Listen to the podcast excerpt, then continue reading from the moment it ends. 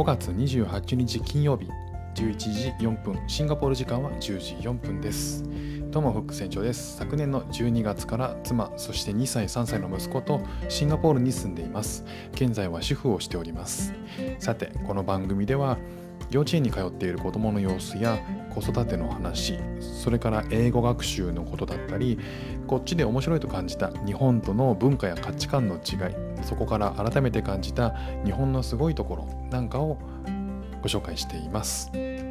さあ今日はですねだしについてお話ししたいと思います。日本のものっていうのは結構シンガポールで手に入るんですよねで僕はあの普段は和食を作ってます、まあ、基本的に和食を作らないと子供たちが食べなくてですね。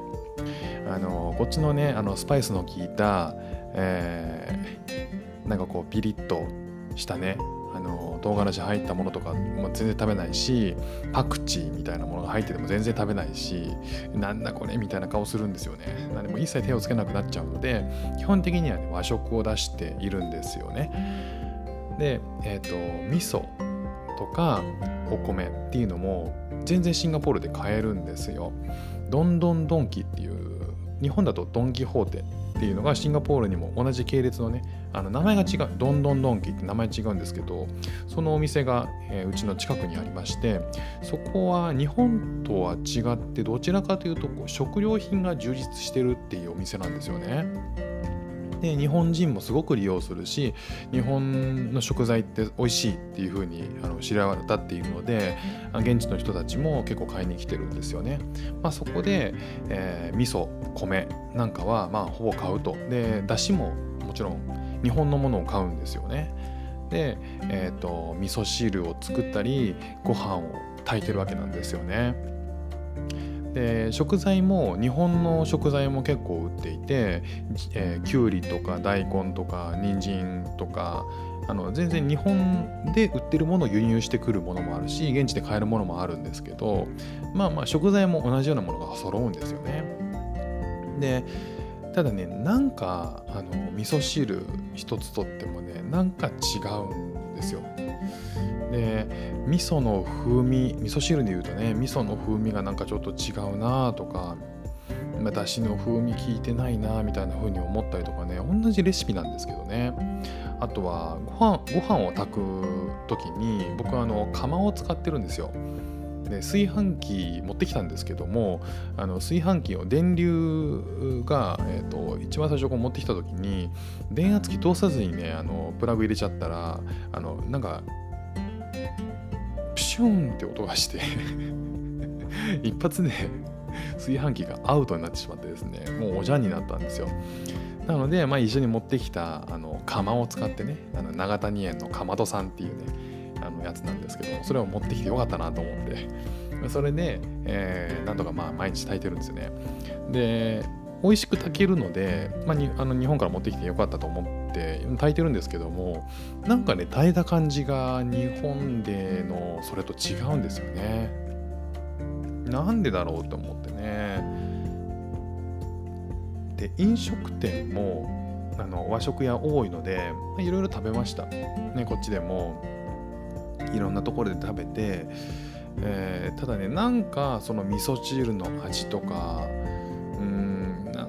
ちょっと違うなと思ってたんですよね。でまあレシピもいろんなお店があるし必ずしもね日本人がやってるとこでもなかったりするとまあしょうがないなって思ったり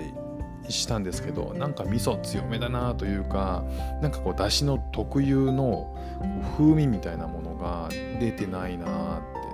てねなんかどっかでなんとなく思ったんですよ。まあ、だからといって全然飲めないわけじゃなくてもちろん美味しいんですよ。美味しいんですけどなんか違うなって思ってたんですよね。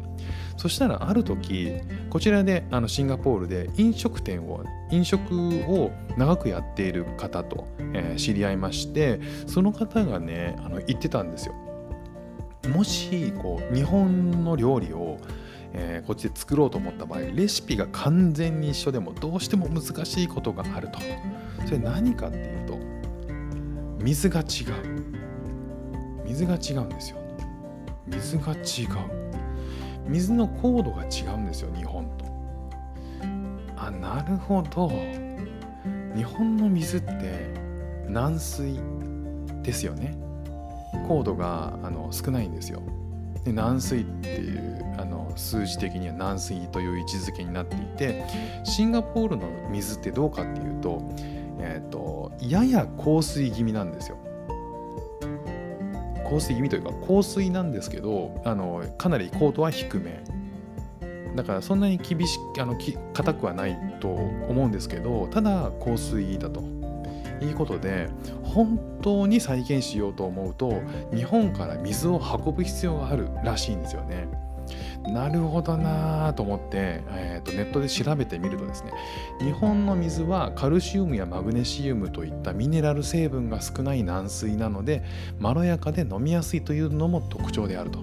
で一方で海外はミネラルを多く含む硬水が多いで硬水が多いと水が美味しく感じないというところもあるとあとは、えっと、日本のような、えっと、軟水っていうのは野菜や鰹節から取る出汁に向いていて外国に見見られる多くの香水っていうのはあの肉牛肉などのアクの強い食材から取る出汁に適してるらしいんですよね。なるほどそういうことか。ね、料理すごくこだわる人によっては料理の目的によって軟水か硬水かを使い分けるっていうこともあるらしくてなるほどね。で美味しい水だからこそ日本の味が出るっていうのもあるんだなって。うんこれはねなんか結構えっ、ー、となんだろうな。あの日本の美味しい水っていうのが、そこから生み出されるすごい価値のあるものって実は日本でたくさんやっぱあるじゃないですか。例えば美味しい水だからこそ美味しいお酒日本のお酒ができたりとか美味しいお茶が入れられたりとか、えー、それこそ美味しいだしのねあの効いた、えー、ものが食べられたりとかあとは、ね、美味しい水からできた豆腐ができたりとかっていう風にね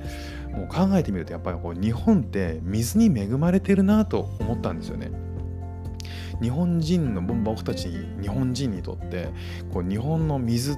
ていうのは、まあ、実はあらゆる味覚の原点なのかなっていうことをねあのちょっと感じましたね。